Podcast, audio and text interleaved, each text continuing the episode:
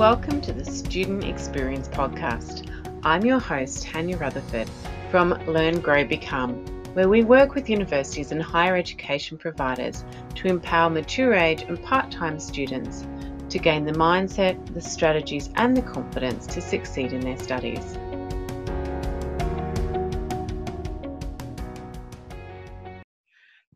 Hello, and welcome to this episode of the Student Experience Podcast. Today I'm joined by Adebisi Adebowale um, from Washington at the moment, is it? Yes. Yes, there you go. So um, a bit further away from Rockhampton, where I'm based. Um, now, Adebisi is a former business technology consultant who transformed her career through public speaking and social media to become a higher education and student transition coach and consultant with her company Upliftology, with a particular focus on helping college bound students gain scholarships for their education, top internships, and full time employment with large corporate companies. In addition, Adebisi consults with colleges and youth centred organisations to improve their student experience metrics and has given a number of talks both domestically and internationally about higher education. After her own university experiences, she knew she wanted to help more students achieve great heights through their higher education and career goals. One of the last things we need is for more students to be added to that never ending national student debt list. And we know that that's particularly overwhelming for um, a great majority of students. Helping people make their dreams a reality is also very important to Adebisi. So she decided to start with supporting youth so that they have a simpler path to success than those who came before them. Thank you for joining us. Thank you for having me, Tanya. I'm so, so, so grateful. Uh, it's a pleasure having a chance to chat with you, particularly at the moment when it's really hard to have even local conversations at times. Absolutely. Everything has been shrunken down to do it at home. Just yeah. a completely different world than what we're used to. So, I guess coming back to your own journey, um, can you share with us a bit of that and what actually led to creating Upliftology and the impact um, of student debt on the student experience for a majority of students? Because I know not everyone's aware of that. Yes. So I started here in Greenbelt, Maryland, where I went to high school, and I had the privilege of being my what we call class president, the person who is in charge of all the ongoings for the graduating class. So, you know, the pep rally, the graduation itself, prom, things that pertain to school, to our, our student body in our specific grade level. So, with that, I had three years of experience being class president. And I truly believe that was one of the key factors of me earning my scholarship to my university, which I attended the George Washington University in Washington, D.C., where I had a phenomenal experience. At the time, it was one of the most expensive universities here in the states. And i think it's like two, number two and number three now but it was number one when i was in college. It was at $56000 a year tanya. $56000 a year. That's and now it, that's insane honestly. It's insane. And i love the university and the experience that i have but it's an insane price point. You know think about a 17 year old child coming into college having to pay $56000 a year. Mm not not for their education, but for one year. That's a two, over two hundred thousand dollars for a four year undergraduate degree. We're not even talking about masters or doctorate yet. So I have these wonderful experience between graduating school debt free when I was in school, between my master's and my undergrad. I traveled abroad three times. I was a White House intern under the Bush administration. I had these fabulous experiences. And then I went into corporate America.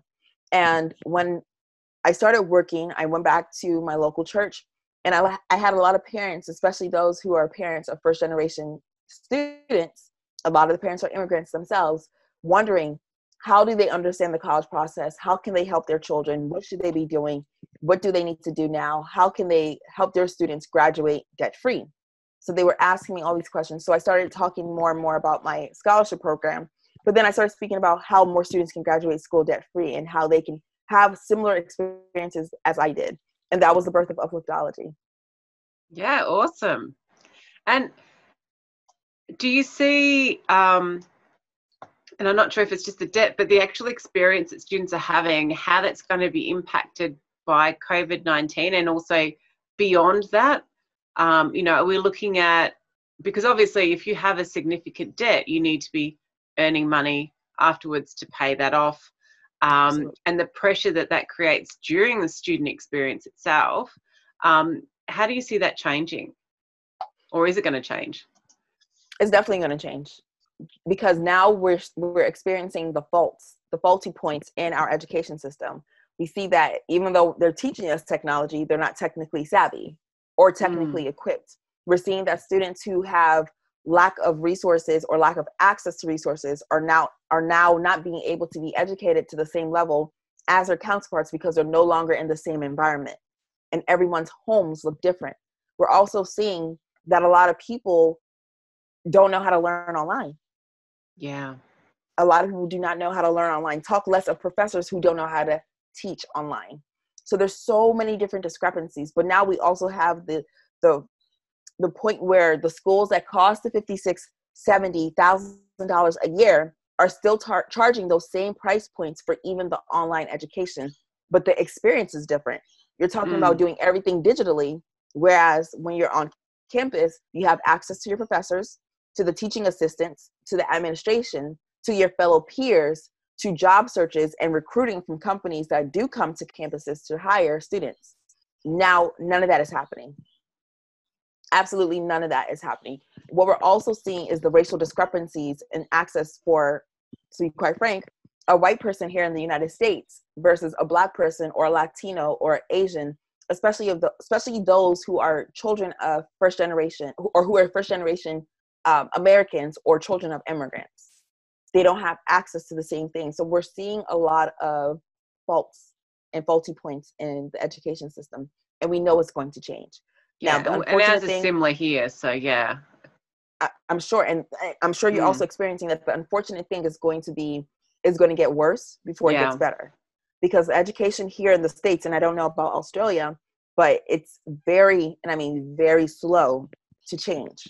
They want innovation, but they don't want to be quick with it. And innovation is all about rapid change. It's all about turning things that you're used to upside down. Yeah. And adapting and changing and not expecting it's going to be exactly the same and completely. Yeah. Completely. So, yeah, it's it's going to be interesting. I can't wait to see. Honestly, I've been saying for the past couple months, I'm like, I can't wait to see what the, the fall 2021 year is going to look like. Fall 2022. So it, it's going to be interesting to say the absolute least. Yeah, um, we're not going to be out of this for a long time. So. Oh no. Oh, yeah, no, it's, it's going to be how are we going to keep adapting to actually get to that, um, or, or can we adapt to get to that better um, online learning experience? Because it's not just the online it's not just the learning experience all the support services. Um, some universities um, and colleges are probably doing it better than others where they already had to do that sort of thing. So they were already providing that distance experience um, and the ones that were very much i guess i know certainly over here it's considered more elite to be an on-campus only university Mm-hmm. And the people who do online are, you know, the poor cousins kind of thing. Yeah. But they're the ones that are still, as you say, trying to charge the same amount, aren't giving the same service. All their support services are focused for on campus. They haven't actually made the mindset shift to being an online provider, and yet that's how it's going to need to be. Absolutely. Absolutely. And I think it's the same here where online school for those who do it are just like oh you can't afford this this beautiful experience of being on campus and having you know these wonderful opportunities. But the reality of it is that a lot of people may have to work through their education just to get that education be in their undergraduate or master's degree. Mm. a lot of people don't like being in person. You know everybody learns differently. Everybody's mind is different. We have visual we have uh, auditory we have learning and uh, sorry excuse me reading and writing and kinesthetic learners. We have to realize that not everybody is going to learn the same way. And some people just have to have a different experience because they weren't able to afford to go to school straight from a high school or secondary school. So we have to keep in mind that everybody's situation is different. Yeah absolutely. And I loved um, when I listened to your TED talk, because I know you got a link on your LinkedIn page. Um. One of the elements that really spoke strongly to me was how much, as a society, we expect that students will go to university or college, even though it may not necessarily be the best option for everyone. But there's just that sort of thing of like, you finish year 12, you go on to higher education, mm-hmm. um, and almost like, you know, if you want to do something different, then you're not you're not meeting potential i guess or you're yeah. not living up to the expectations um, and yet it may not be the best option so can you share a bit of insights on this and how changing this expectation can help improve the student experience and also student outcomes in the longer term. Absolutely. And I, I think so. First of all, thank you for watching my TEDx talk. I really, really appreciate it. But I think that any parents who's been studying their child for the previous 17, 18 years and knows that, you know what, my child is not doing well academically, they're only earning here on the American system, we have 4.0 scales for grade point averages and a 4.0 is obviously an A. That's the best. A 3.0 is roughly a B or C plus in some instances, and you know anything below it is just kind of like, what are you doing? A parent who's seeing their child who has an average of a 2.8, for instance, may want to be curious to see, okay, what is the best option for you going to college? Because if I have a child who has a 2.8 cumulatively over the past four years of their education, I don't want to pay $60,000 for you to go to college. I don't know if I can trust that you're going to do well. In 2.8, you know, I'm I'm a product first generation African household. 2.8 won't cut it on a $60,000 budget. It's not going to cut it. Yeah. I would probably have to be okay with my child going to what we consider or what used to be called junior college or community college nowadays, where you actually take a t- take some time to figure out what are you truly interested in? What is the best way for you to learn and master a skill so that you can pursue a career that will allow you to thrive. What do you need to do to position yourself at the forefront? Another thing that a lot of people undermine is a gap year. Some students actually should go work and figure out, you know what? I thought I didn't want to be in school, but be working and being an adult, it's too soon for me. Because I always tell my scholars, once you become an adult, you're an adult for life. There's no going back. Enjoy. I want to get back. who doesn't? Honestly, anybody over the age of 21, if they're in their right mind, they will want to go back to. like honestly, and, and nowadays I'm looking at the students of nowadays and I'm sitting here, even with what we're going through with COVID, they are they're equally, if not more, alert and knowledgeable about what's going on with COVID than some of the adults and I'm I'm nervous for them because now you're working as an adult or you're thinking as an adult rather than thinking as a child and enjoying your youth. Mm-hmm. You know, mm-hmm. they're maturing so much faster and it's just kind of like slow down. You have the rest of your life to be an adult. And if you rush into being an adult, this youthful these youthful years, you would not even know where you're a child and where you're an adult. You'll never have that experience or the, those memories. But uh, I say all that to say that parents need to know their children mm. utmost because parents are the first leaders that every child has. And it's best for a, ch- a parent to be realistic with themselves and know that, hey, my child is not the best performer academically. It's probably not in their best interest to go to a four year institution right off the, the gate, right out of the gate. It won't be well, it won't be the best situation for them. They may not even do as well as they did in high school if they're already doing averagely. And that's not everybody. Some people go to college and completely transform their lives. But the motivation and the intrinsic desire to do better for themselves has to come from within. I can tell any of my scholars, you're great, you're going to excel in life, you're going to be the best chef, you're going to be the best mechanic, you're going to be the best doctor, you're going to be the best lawyer. That's great. And I'm here to motivate and inspire and encourage. But if they don't have the desire from within, it is going to be hard for them to perform. And only a parent and that person themselves will be able to say that, you know what, I don't have it in me. But if they continue down that path, thinking that they're not good enough, it's also going to lead to another path that they don't want to go down. So it's important for them to make sure to make sure that they have the right support system around them to see what's the best path forward for them. You know, I think the the idea of going to like the, the two year community college um, or you know here we have um, we've got TAFE is more your technical type of thing, or for students who are coming in um, to university or looking to go to university and haven't had um, haven't just finished year 12 then we've got like um, transition programs um, yeah. and they're really good because they quite often they teach them the skills that they need to do well yes. which they otherwise don't have and so having some way of stepping in is probably going to set them up much better than for those that go straight in even if they have the the motivation um, because you need the skills as well as the motivation. Absolutely. And I think that's one of the things that they don't teach often enough in the schools. We speak a lot of theory rather than a lot of practice. We teach in those in that mindset. And it, it's useful, you know, to get the critical thinking skills going. However, we have real life problems that can be solved. Yeah. So how about we use those as the critical thinking and problem solving problems? Because they're real, you know, and bring it to the forefront. And I think that a lot of corporations and schools need to speak to one another so that they can create better curriculum and understand what are the skills that these students actually need when they get on the job.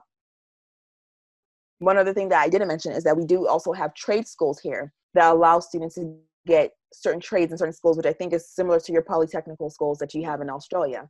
Yeah. However, kind of like you said with the online school, that's also the little brother, the the the, the bratty little brothers type school that oh, you know, you weren't good enough for mom and dad to invest in, so you go to this school, but not at all because we all like good air conditioner. HVAC yep. is very necessary. Everyone needs a running car, so a mechanic is necessary. Everyone needs um, what's the other one? Fridge, refrigerator repairs, plumbers, because we can have we cannot have every skill that we need. There's too many things going on in life, too many tools, too many uh, equipment that we, we need. We need people who are specialized and skilled in how to fix it and how to make it work. So all those skills are necessary. There's no need for anyone to look down upon them because we need every single person.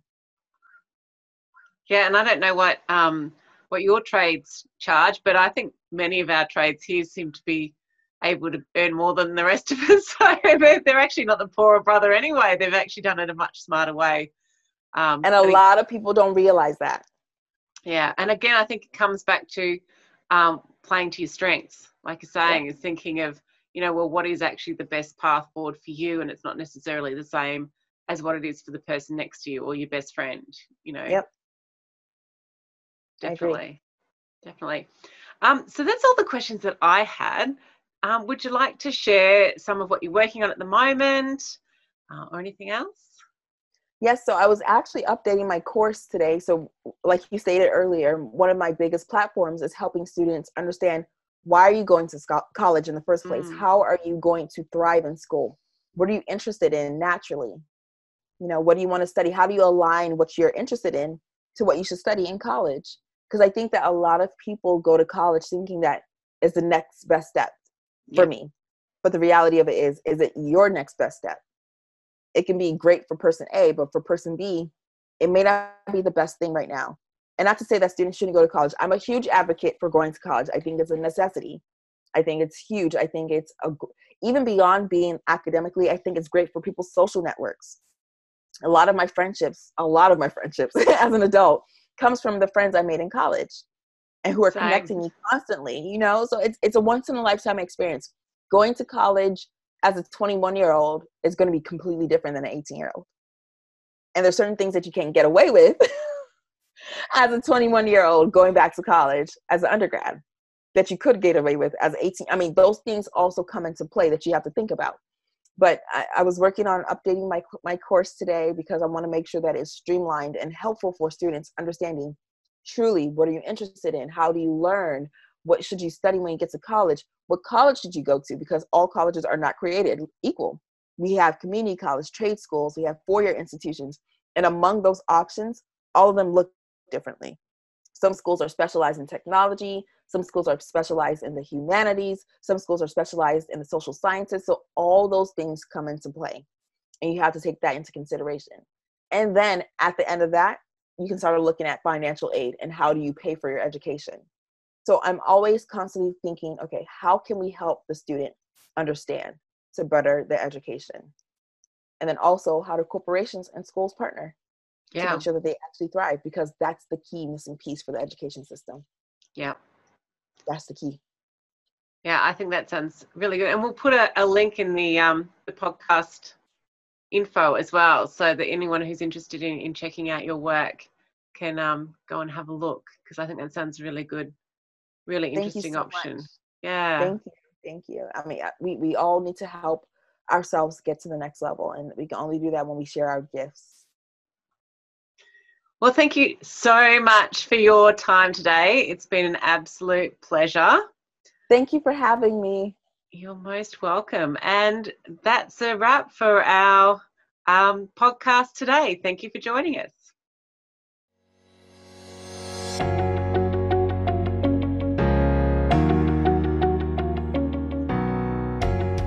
And that's the end of this episode of the Student Experience Podcast. I hope you can join us next week for another great interview.